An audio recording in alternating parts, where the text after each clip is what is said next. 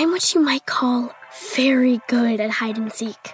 And since we got Xfinity, we have Wi Fi all over the house, even in my super secret hiding spots. So I can kill time in here by streaming my favorite. Ha! Found you. How? You left to Find My tablet on. Get wall to wall Wi Fi on the Xfinity 10G network. Restrictions apply, not available in all areas. Actual speeds vary. Walmart Plus members save on meeting up with friends. Save on having them over for dinner with free delivery with no hidden fees or markups. That's groceries plus napkins plus that vegetable chopper to make things a bit easier. Plus, members save on gas to go meet them in their neck of the woods. Plus, when you're ready for the ultimate sign of friendship, start a show together with your included Paramount Plus subscription. Walmart Plus members save on this plus so much more. Start a 30-day free trial at walmartplus.com. Paramount Plus essential plan only. Separate registration required. See Walmart Plus terms and conditions.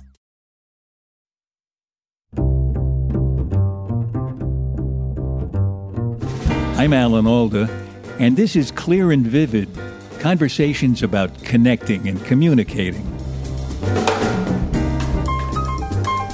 My guess is for most people listening to this podcast, if you have like, you know, a decent middle class income, if you have a roof over your head and food on the table, pretty much changing your circumstances is not going to affect your happiness in the way you think which is a startling discovery. It violates every intuition that I definitely have about happiness and that most people have. You know, we think that happiness comes from our circumstances, but in practice, it comes from all kinds of other things. It comes from our mindsets, it comes from our behaviors, um, which is frustrating because, you know, as a happiness expert these days, I see a lot of people putting lots of work into changing your circumstances, but that's not going to help you in the way you think. That's Yale University professor Laurie Santos.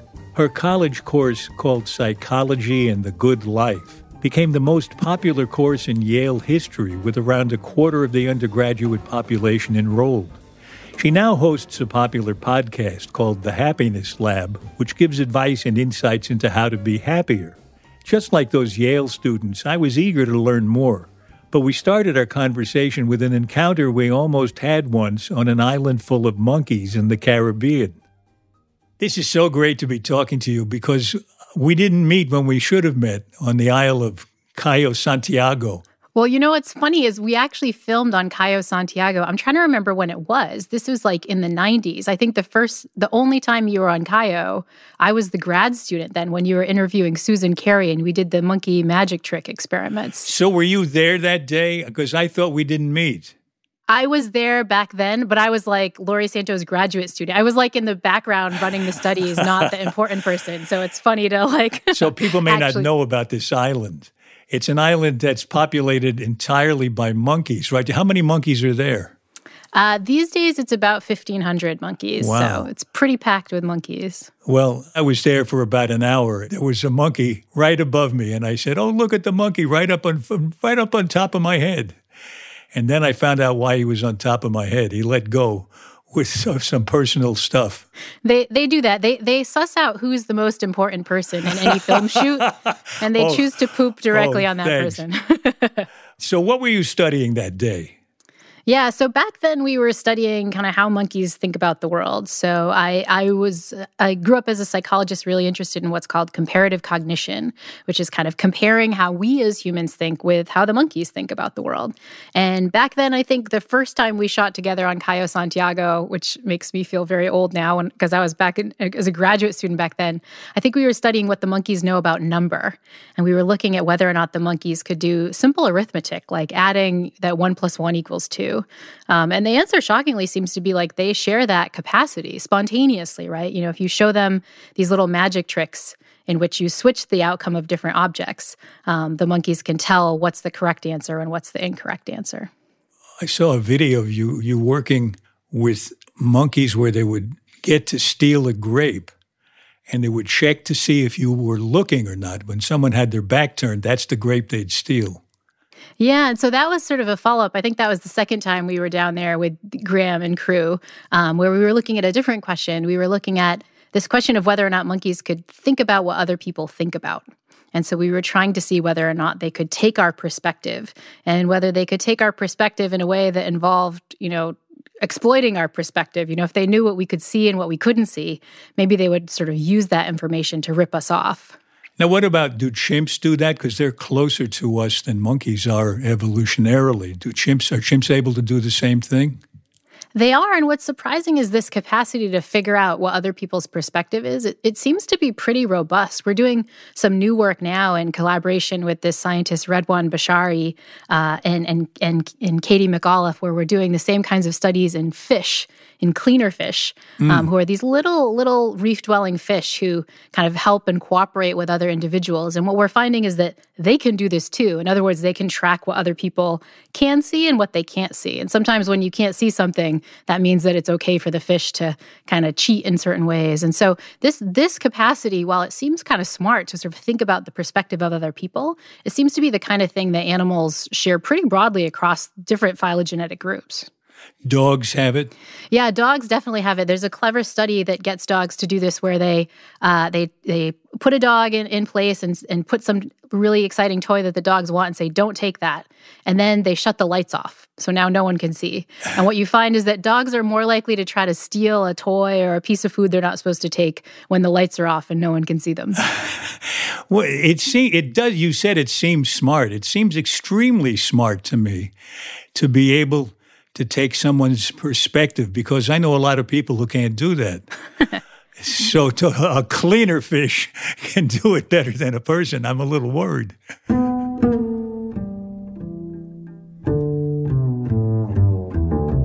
Is there any connection between these things we've been talking about just now and and your work on happiness?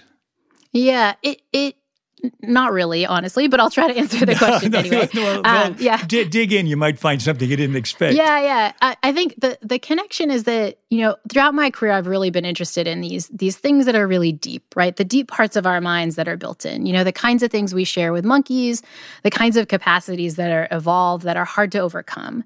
And the connection with happiness is that if you dig into what we think makes us happy, if you dig into the intuitions we have, a lot of those seem to be built in really deeply. And in some sense, they are also wrong as far as we can tell right we have these capacities that are kind of old that are you know have expectations about the kinds of things that will make us happy but they're not necessarily the smartest ones they, they feel like they're almost in beta testing and so i think that's the spot where i see a connection across the work is that you know when we think about where we go wrong in seeking happiness there are all these bad, dumb intuitions that feel evolutionarily old and kind of out of date.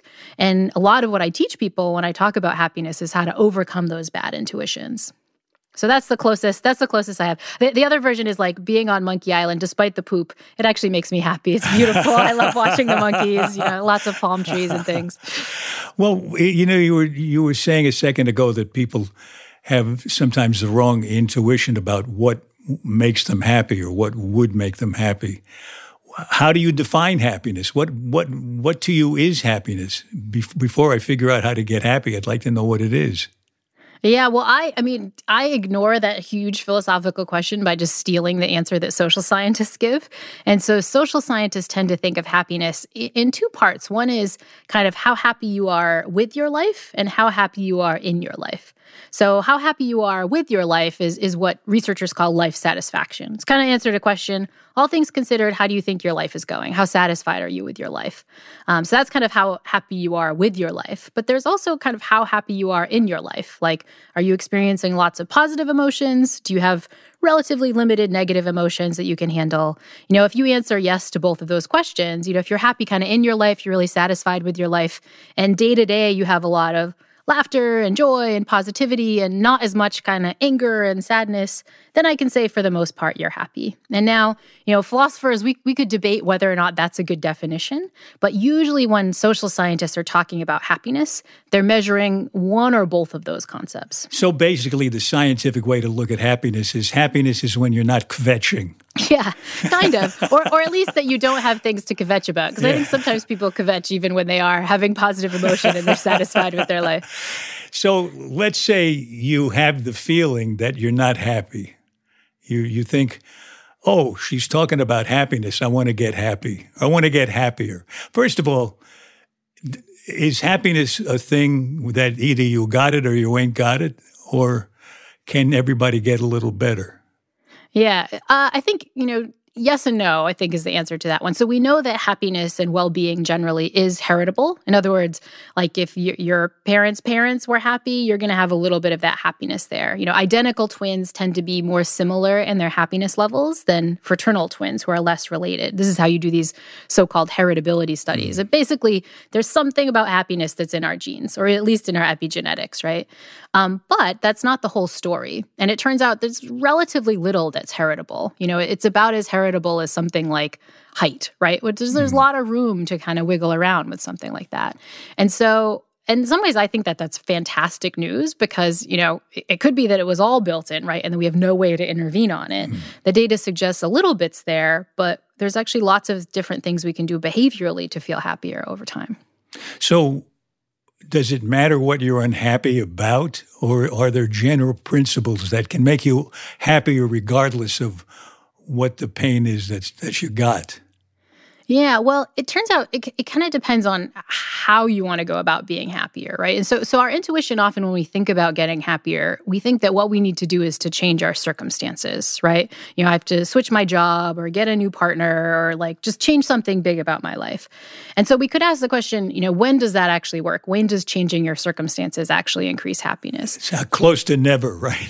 well, well, if you're in pretty dire circumstances, it works. You know, like yeah. if you're in a refugee camp, if you don't have right. enough money to to put food on your table. And it's it's worth saying that, you know, because you know some people go through that you know um, but mostly you know my guess is for most people listening to this podcast if you have like you know a decent middle class income if you have a roof over your head and food on the table pretty much changing your circumstances is not going to affect your happiness in the way you think, which is a startling discovery. It violates every intuition that I definitely have about happiness and that most people have. You know, we think that happiness comes from our circumstances, but in practice, it comes from all kinds of other things. It comes from our mindsets, it comes from our behaviors, um, which is frustrating because, you know, as a happiness expert these days, I see a lot of people putting lots of work into changing your circumstances but that's not going to help you in the way you think. Do you have an origin story about how you got interested in happiness? Yeah, this one for me is a really clear origin story, which which involves my job at Yale. So, you know, when when we first met and I was doing most of the monkey work, I was a professor in the psychology department doing the normal professor things. Um, but in the last couple years, I took on a new role at Yale where I became one of their heads of college.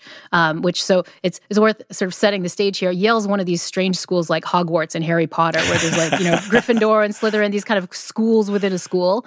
Um, I'm the head of Silliman College on campus at Yale. And that means I live on campus with students. They're like this kind of strange extended family that I eat mm. with in the dining hall and hang out with. And, you know, when I took on the role, I thought, you know, college students, like super happy. I, I thought back to my college days and thought, you know, I was just going to see students who were partying and happy and and when I took on the new role, I saw like incredible mental health dysfunction. Like and and it was kind of shocking like the level of students who were depressed or anxious or just like so stressed it was hard for them to function. And at first I got really worried. I was like, you know, what is wrong with Yale or what is wrong with, you know, the Ivy League schools that I'm seeing this? Is this just like elite students? But then as I dug into the data, I realized this is not just Yale students, right? Right now in the US nationally, in, in a recent national survey, uh, 40% of college students report being too depressed to function most days. And over 60% say that they're overwhelmingly anxious. And what's striking is over 10% say that they've recently thought about suicide, oh. like, like seriously considered suicide in the last six months. And so that felt really frustrating to me because I'm like, you know, these are kids who are at Yale. You know, they kind of hit the college lottery to get into this great school. They're young, most of them are healthy. It felt like, you, you know, what could they be so upset about? And so that was when I started digging into the work on happiness. It was really an attempt to try to make them feel better, you know, just to sort of use the research and figure out, okay, what strategies could these students put into effect that would make them kind of overcome all this stuff. And so that was the impetus. But then as I dug into it more and started reading about these misconceptions and circumstances, you know, then I have to admit it also kind of became a little bit of a personal project too, because I'd like to admit that, you know, I was perfectly happy and never kvetched about anything. I was satisfied with my life all the time. And I should have been, right? You know, I was really happy with my job and, and my family and things like that. But in practice, I, I kind of got a little bit what the students were saying. You know, I was feeling a little you know anxious and depressed and and not as satisfied with these circumstances that were objectively pretty good circumstances and so you know as i dug in more i was like well this is going to be useful for me too like it's going to be really great not just to teach my students about this stuff but to be able to practice what i'm preaching to them too yeah. happiness is a funny thing because i remember a time in my life when i was happy but I felt I was lacking something. I remember thinking once, is this all there is, happiness? you know, it's kind of a crazy thing to say. But I think a lot of people go through that. I mean, this is one of the examples I give to my Yale students. You know, many of them when they're in high school think, you know, if I could just get into a school like Yale, I would like be happy forever. You know, mm. the mm-hmm. moment they click on that, they, they get a little link from the admissions office when they get in and they get a little video that says like, congrats, you got into Yale. Like many of them put that moment, like if that moment could just happen to me, I'd be good forever. And students, of course, are very happy when they find out they get into Yale. That's a good moment. But that many of them describe that the moment right after that is a moment of deep despair where they think, like, I thought if that happened, I'd be good, right? But, you know, that happened and I'm still like lacking something. Like, what else is there, right? And I think this is a common experience. You know, so many people think, you know, if I get the perfect relationship, I'll get married, or if I get this accolade at work, a promotion, or whatever, I'll be happy.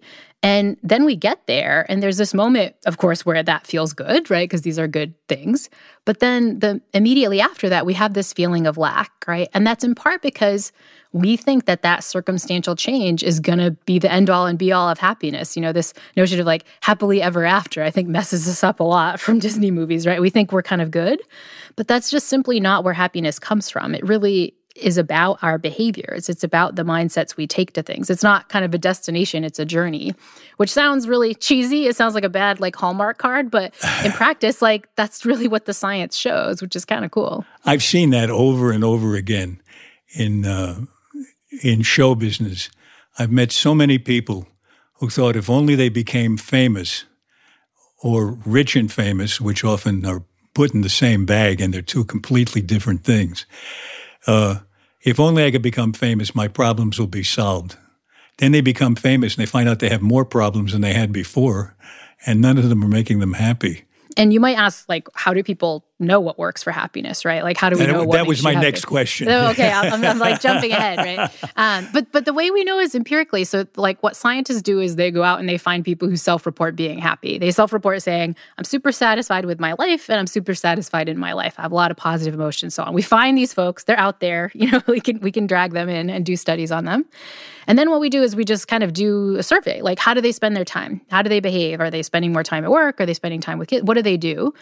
And then once you get intuitions like that, then you can do real experimental studies. You can take the not so happy people, make them do the behaviors that happy people are doing, oh. and then you see if their happiness goes up. And you know, it's it's shocking. And this is people- all self-reported happiness. You you don't have you don't read them like the wagging tail of a dog. Or... Exactly. I mean, I wish, as a scientist, I wish we had like a little happiness thermometer. We could put it in and like, boop, you know, like you're a hundred on this happiness scale. We don't. Um, so maybe maybe like, being studied makes you happy. It might be. Yeah, I think it, that that would be great for our research program if that were true. if we could publish that.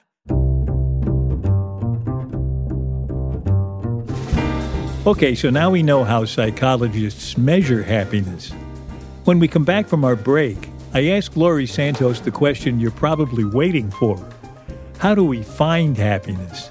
Right after this.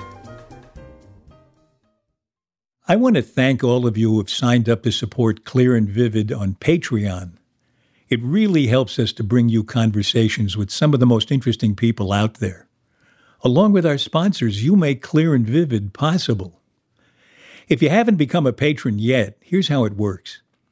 If you visit patreon.com slash clear and vivid, you can subscribe for as little as $2 a month to get advance news about coming shows and get listed on our virtual wall of generous benefactors, and there's even a modest bit of swag. If you go for a higher level of support, there's a lot of fun stuff coming your way. Videos and audio clips of moments with our guests that were fascinating but didn't make it into the show. Bonus episodes of behind the scenes chat as my producer Graham Chedd and I put the shows together. Plus, for our top subscribers, a monthly video conference with me. That's been a wonderful experience. I love meeting the thoughtful, engaged people who listen to our podcast. And I'll even record a personalized voicemail message for your mobile phone. If you'd like to know more, just go to patreon.com slash clear and vivid. And remember, you don't have to become a patron to keep listening to the show. You can continue to listen for free, but you can get an awful lot of fun extras if you do become a subscriber. And most importantly, your patronage directly funds our work with the Alda Center for Communicating Science. So join us at patreon.com slash clear and vivid. That's patreon.com slash clear and vivid. Disney Plus and Hulu are better together in the Disney bundle with new movies and series. On Disney Plus, experience the full Taylor Swift The Eras Tour, Taylor's version, with new main show performances and acoustic collection. On Hulu, follow the fantastical evolution of Bella Baxter, played by Emma Stone in the award winning film Poor Things. All of these and more streaming this month. Get the Disney Bundle with Disney Plus and Hulu. Terms apply. See DisneyBundle.com for details. I'm what you might call very good at hide and seek. And since we got Xfinity, we have Wi Fi all over the house, even in my super secret hiding spots. So I can kill time in here by streaming my favorite. Ha! Found you. How? You left to Find My tablet on. Get wall to wall Wi Fi on the Xfinity 10G network. Restrictions apply, not available in all areas. Actual speeds vary. Walmart Plus members save on meeting up with friends.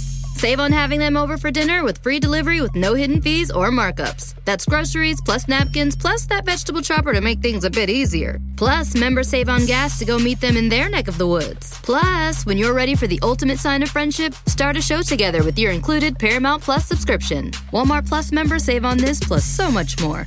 Start a 30-day free trial at walmartplus.com. Paramount Plus essential plan only. Separate registration required. See Walmart Plus terms and conditions. This is clear and vivid. And now back to my conversation with Laurie Santos and what she's learned about how to be happier. The biggest takeaway, I think, from the work on happiness is that happy people tend to be pretty social. Um, so, every available survey I've ever seen of those happy people find that happiness is correlated with like hanging out with more people, spending time with friends and family members, even when we do interventions where we force people to be a little bit more social, in general, that leads to higher positive moods and higher things like life satisfaction. Um, one of my favorite studies on this comes from a researcher, Nick Epley, who's at the University of Chicago. He's great. He does these studies where he forces people to be social uh, with strangers. This is before the time of COVID when we had the possibility of interacting with strangers more closely. But he takes uh, people on the L train in Chicago and he says, Do you want to be in a study? Great. And he says, Okay, in in this study, you have to do one of two things. You either have to spend your whole commute train ride talking to a stranger, like pick someone and just really try to get to know them and like have a real social connection with them. Or he tells people for the whole train ride, don't talk to anybody, be be silent and just like try to enjoy your solitude. And then he has people at the end of the train ride just say how positive it was. Um, he also knows that people's minds are bad and have these bad intuitions. So he has a different group of subjects predict. And so the subjects predict that, you know, enjoying your solitude will feel good and that connection condition is going to be actively bad. It's just going to be weird and awkward and just not even just neutral, but like actively not good. But what he finds when people really do it is that people statistically report feeling more positive when they connect with the stranger. Mm. And he finds that that's true both for extroverts and for introverts. So this intuition we have that, you know, connecting with a stranger is going to be weird and awkward, turns out that intuition's just wrong. So you you brought up COVID. During this period, who knows how long it'll last. We can't even make contact with people we know and love, let alone strangers. So I would imagine if what you say is true about contact with other people being important to happiness, there must be a lot of unhappiness getting stirred up now because we have much less contact except two dimensionally on a computer screen. Yeah, I mean, I think this is a huge thing. We're we're only now kind of getting some reliable data in pre-COVID to post-COVID, and you know what we're finding is that you know COVID is having a huge hit on people's well-being, like like large increases in things like depression and anxiety, especially among young people and especially among people of color. Like those groups are getting hit like in terms of their mental health hit even worse than others mm. and i do I, I, agree with you i think a large part of it is social right um, you know we we're missing out on these tiny social interactions that feel really good. You know, think of Nick's study. Maybe not all of us like talk to the person next to us on a train the whole way, but you know, most of us like had a quick chit chat with the barista at the coffee shop, or you know, as we're walking to work, like you know, said hi to the guy down the hall, or like had a little you know office cooler chat, right? And even though we're using these technologies to connect with people over work and, and even with some of our friends, I think a lot of the informal stuff has gone away, you know, and mm. that's that's that's tricky. I think I think we're only now realizing what a hit that's having on our well-being. Um, the good news, though, is that we can also use these technologies to try to build that back in, right? And the data suggests that that form of online connection, you know, where while we're doing this podcast, we're talking over Zoom right now together. Like, turns out it's pretty good in the sense that you can watch my reactions in real time. Yeah. You can listen to, you can see my facial expressions if I'm smiling or frowning or if I'm like looking away or things. Like a lot a lot of the pieces of normal in real life social interaction are there. Like it's definitely not perfect, but it does a lot. And so I think the evidence would suggest that during COVID, really be more intentional about that, like intentional about connecting with the people you care about. You know, one thing I've experienced in this crisis is, you know, if I'm going to Zoom with like my next door neighbor at dinner, I'm like, wait, I could Zoom with a friend in London. I could like hang out with someone in California. Like I could get all my friends from college who are in different states together on Zoom. And, you know, I guess we could have done that before, but nowadays it feels like a little bit more normal. You know, I have a, a standing yoga session with friends of mine who are you know, in California and in Seattle. And it's like, I, I, never did that before COVID, but now it feels more normal to do that. It's interesting. I, as you talk, I'm thinking of what I've, what I think I've learned about social connections. I, I think basically I'm shy. And I probably prefer, for a first choice, the solitude you were talking about. But when I have an interaction with somebody on the fly, I noticed that it is not nearly as satisfying if there's one exchange. But if I go to the trouble of making an extra bonus exchange, they seem to look better, feel better, and I feel better. There's it's it's something. It's very interesting. It's to to extend it a little bit more means yeah, we're making contact, and I mean to make contact. Yeah, there's so many interesting things we get wrong about happiness, but especially about social connection. The data suggests that deep connection, you know, when we kind of share a little bit more, like, you know, that extra interaction as you talked about it, like it turns out that that makes us feel happier. That makes us feel more connected. Um, Nick Epley, who I mentioned before, also does some really work on these deep connection. He has these kind of questions that are meant to connect you really deeply. Things like, you know, when was the last time you cried? Um, or, you know, if, if your house was on fire right now and you could grab two things, what would those two things be? You know, if I was like, oh, we're just going to, you know, you're meeting somebody on the train and you bring up those questions, my prediction would be like, that would be awkward. The person would be like, why are you asking me about when I cried last time, right? But it turns out that the awkwardness, like people love talking about deep things about themselves. And when you hear those answers of, of deep questions like that, you feel like you know the person better. That like kind of just feels good as a social primate. And so this is a thing people in positive psychology are seeing time and again is like we just get the consequences of our social interaction wrong. And that means we don't engage in activities that could make us feel really good. Um, another domain in which we see this is the domain of gratitude.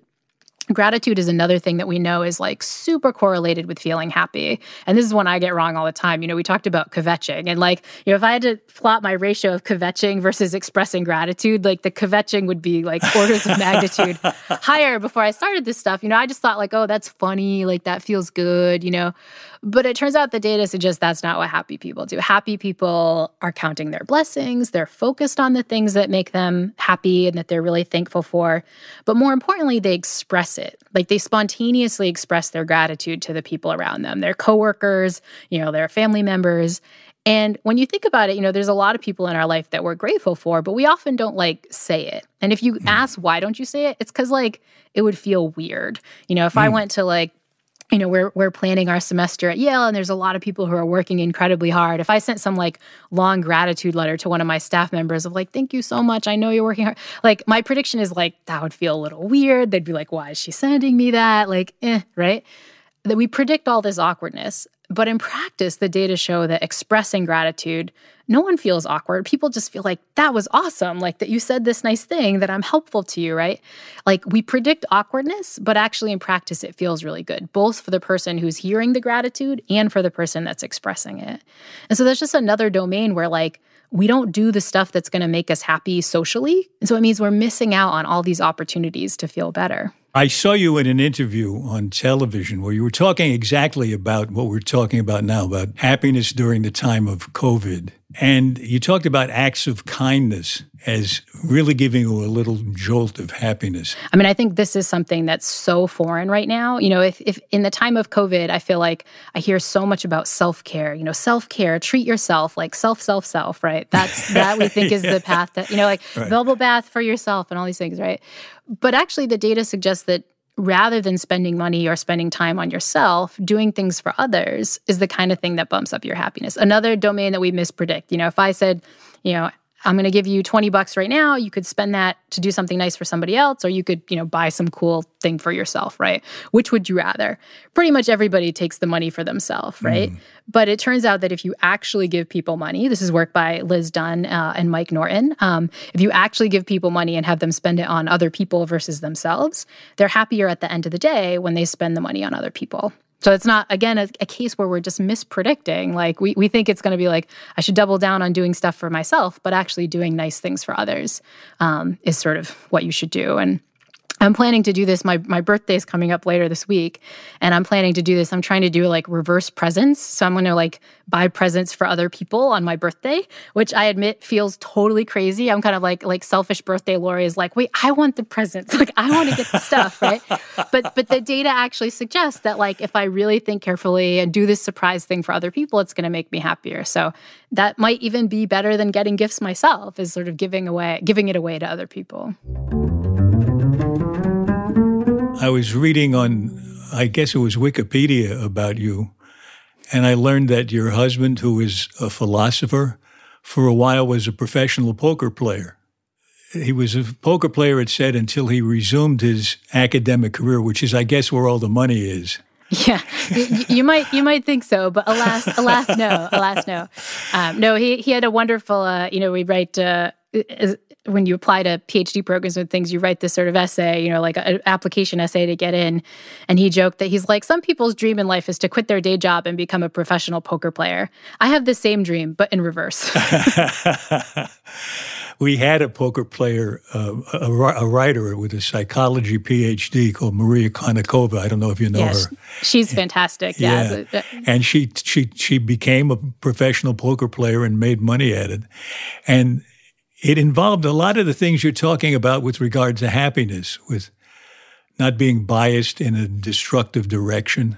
Yeah, and I think you know watching because I remember watching my husband, you know, play poker back because he would play online mostly back in the day. This was like back in the '90s when there was a lot of online poker and you could actually play more often for real money. Um, and you know, he would have hands where he was like, you know, lose $5,000 and I'd be like, oh, you know, we're going to have yeah. to not go on vacation or whatever. And then hands we, you know, would gain $500, $5,000. And it, you know, that, that amount of variance, I think is something that our brains are used to kind of seeing in these really crazy ways. But, you know, if you get used to it and have some acceptance over it, I think it's really powerful. And I think, you know, that fits with the kind of thing we see in the happiness literature, right? Which is that, you know, the, one reason that we don't get happy with new circumstances is that we tend to adapt to those circumstances. You know, your friends you're talking about who wanted to be rich and famous, as soon as you get rich and famous, you're used to all the benefits of that. Right. And, you know, like what was amazing to me was that my husband was adapted to these huge swings of fortune, right? You know, that just didn't affect him emotionally anymore. And that just shows the power of our mind to kind of get used to stuff, whether that's like, you know, good things, bad things, variance over time. Um, we have minds that that kind of get adapted really quickly. And that can be good, right? You know, that's good if we're talking about bad things in life. It means when awful things happen, you kind of get used to them and they're okay, right? But it also means that the good things in life don't keep affecting us positively anymore either. So, how about you? Now that you've studied this and really gotten into it and know how to think better and know how not to make these poor decisions, are you happier? Uh, definitely. I mean, I take data on myself because I'm a nerd, right? So I do kind of these standard self-report and kind of check. Um, so yeah, so on average, on many of these sort of self-report scales, I've gone up about a whole point in a 10-point scale typically, um, and that's often what we see in the students who take the online class. On average, people go up about a point. Um, but I think I think the the one caveat to that is that even though I am happier, none of my intuitions have changed right Mm, you know like like i'm i'm behaving differently but i still have all this stuff too. You know i mentioned that i'm going to try to do this thing of send some gratitude letters and presents to other people on my birthday and i'm going to do it but my intuition is like well that sucks. Like why would i do that? Like i should buy myself something right? Like my intuitions are strongly screaming like why would you do that? But in practice like i kind of believe the data and so I think that's really important. You know, as you learn more about this stuff, it's not so much that your misconceptions change, it's that you learn to keep challenging them over time and you kind of behave differently anyway. When you start to sense you're not as happy as you'd like to be, do you have a favorite remedy you go to first before others? Yeah, it, it depends on what I'm messing up on, right? I think usually my my remedy is to sort of assess where I am, right? Like, and for example, in things have gotten really busy as we plan to bring students back on campus, and I was feeling like flustered and stressed, and I was like, okay, like when was the last time I exercised? Exercise, the data suggests, really powerful for happiness, right? Like when was the last time I like put some work in and did a Zoom call with a friend, right? Like I try to assess where I'm not doing the stuff I'm supposed to be doing, right? You know, like I, I spent two hours complaining with the other, you know, professors who are bringing students back, like, ooh, maybe I should have switched the gears a little bit and focused on what I was grateful for instead of the complaining, right? So it, it's kind of just what I usually do is to take stock, be like, all right, how, how many of my behaviors am I really following right now? And usually that makes me realize I'm not doing what I think. Um, I think I'll bring up one very specific thing when I sometimes when I'm just feeling like stressed and really anxious, which I think in the COVID times is something that comes up a lot, you know, that's where I'll use the breath, which we talked about briefly before, which is such an easy strategy of just doing some deep belly breaths, which sounds so dumb. And, you know, I, I know pedantically people are like, you know, let's just calm down, like take a breath, you know, take a deep breath, right? People feel like, whatever, you know, like get mad almost if you say that. Um, but the data really suggests that that's a way to kind of shut off your sympathetic nervous system. It, it turns on the sort of rest and digest system, which is our parasympathetic nervous system. And it's awesome that we can hack our autonomic nervous system really directly through our breath. It's really cool. We have the mechanism to do that. We just don't realize that we actually can do that often, right? And so when I'm kind of feeling anxious and stressed, I'm like, okay, you know, in between meetings, say, let me just do a minute of just breathing really deeply and focus. And again, my mind doesn't believe it. It sounds so dumb that that would work, but the data really suggests that it does. I've been doing it since you mentioned it. I feel like a million bucks. Okay. I can tell you seem a lot calmer and more. You know, I, well, more I really mindful. do feel better. I, I love it. Well, this whole conversation has made me a little happier. I'm really, uh, I'm really glad to have talked with you. We have to end our conversation, but before we end, we always end the show with seven quick questions that invite seven quick answers. They're generally roughly about communication. What do you wish you really understood? Oh, I really wish I understood why our why we don't understand our own minds. If we could just understand our minds better, we'd be so much happier. How do you tell someone they have their facts wrong? Uh, I how do you tell someone gently? Maybe um, no. I think I think one of the best ways to do it is to ask their story. Ah, Um, is to hear their story. story. They're like, you know, oh, how, why, why do you think that? You know, how did you learn that? And sometimes you realize that it's not the facts they're holding on to; it's the sort of history of them. And so it just allows you to understand better, and that can give you some traction for better relating. What's the strangest question anyone's ever asked you? Um, I get a lot of monkey sex questions that I won't talk about on the podcast, but yeah, it's in that domain. That's another podcast. How do you stop a compulsive talker? Oh, I, I don't know the answer to that one. Um, I think, uh, yeah, maybe, maybe ask a really awkward question and Oh, that's interesting. Feeling awkward, yeah, Yeah. What's that I I'm smell? Yeah. yeah, exactly. Let's say you're at a dinner table, you're next to someone you don't know. How do you strike up a real conversation with that person? Oh, I steal Nick Epley's uh, deep conversation topics, which you can see on his website. Um, but you just dive in and dive really deeply. A really good one is the question we asked before, which is, you know, if you could, if your house was on fire and you could save only one object, what would it be and why? Um, or, or you can ask someone. Another great one is to ask, what are you most grateful for right now? Mm. Um, those often spark surprisingly deep conversations and get people talking in ways they wouldn't normally if you were asking about their job or the weather or something. That's nice. What gives you confidence? Uh, science, you know, that we have this wonderful method we can use to understand the mind, to understand everything. And even though things look bleak sometimes, science works pretty good. Last question What book changed your life?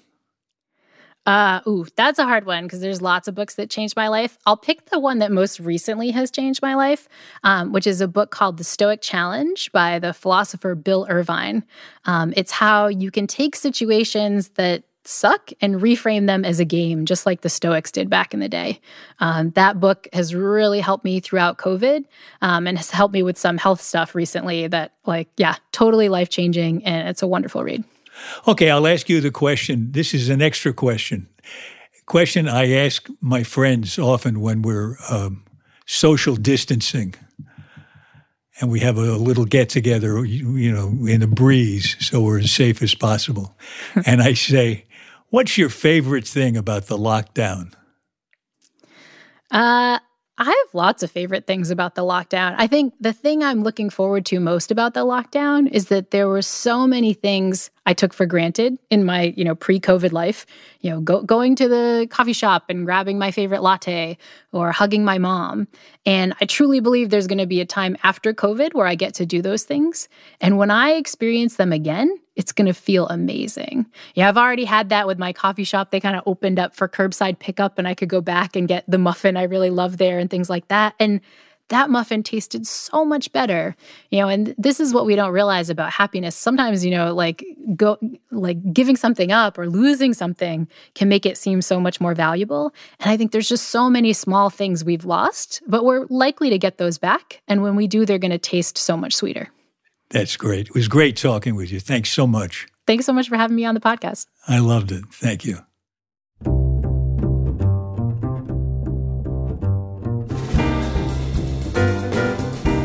This has been clear and vivid. At least I hope so. My thanks to the sponsor of this podcast and to all of you who support our show on Patreon. You keep Clear and Vivid up and running. And after we pay expenses, whatever is left over goes to the Alda Center for Communicating Science at Stony Brook University. So your support is contributing to the better communication of science. We're very grateful. Laurie Santos is the director of the Comparative Cognition Laboratory and the Canine Cognition Center at Yale University. The most recent season of her podcast, The Happiness Lab, explores what she calls ancient secrets to modern happiness insights from the Stoics and Aristotle and Plato. This episode was edited and produced by our executive producer Graham Chedd, with help from our associate producer Jean Chimay. Our sound engineer is Dan Dzula, and our publicist is Sarah Hill. You can subscribe to our podcast for free at Apple Podcasts, Stitcher, or wherever you like to listen. Walmart Plus members save on meeting up with friends. Save on having them over for dinner with free delivery with no hidden fees or markups. That's groceries plus napkins plus that vegetable chopper to make things a bit easier. Plus, members save on gas to go meet them in their neck of the woods. Plus, when you're ready for the ultimate sign of friendship, start a show together with your included Paramount Plus subscription. Walmart Plus members save on this plus so much more. Start a 30-day free trial at walmartplus.com. Paramount Plus essential plan only. Separate registration required. See Walmart Plus terms and conditions.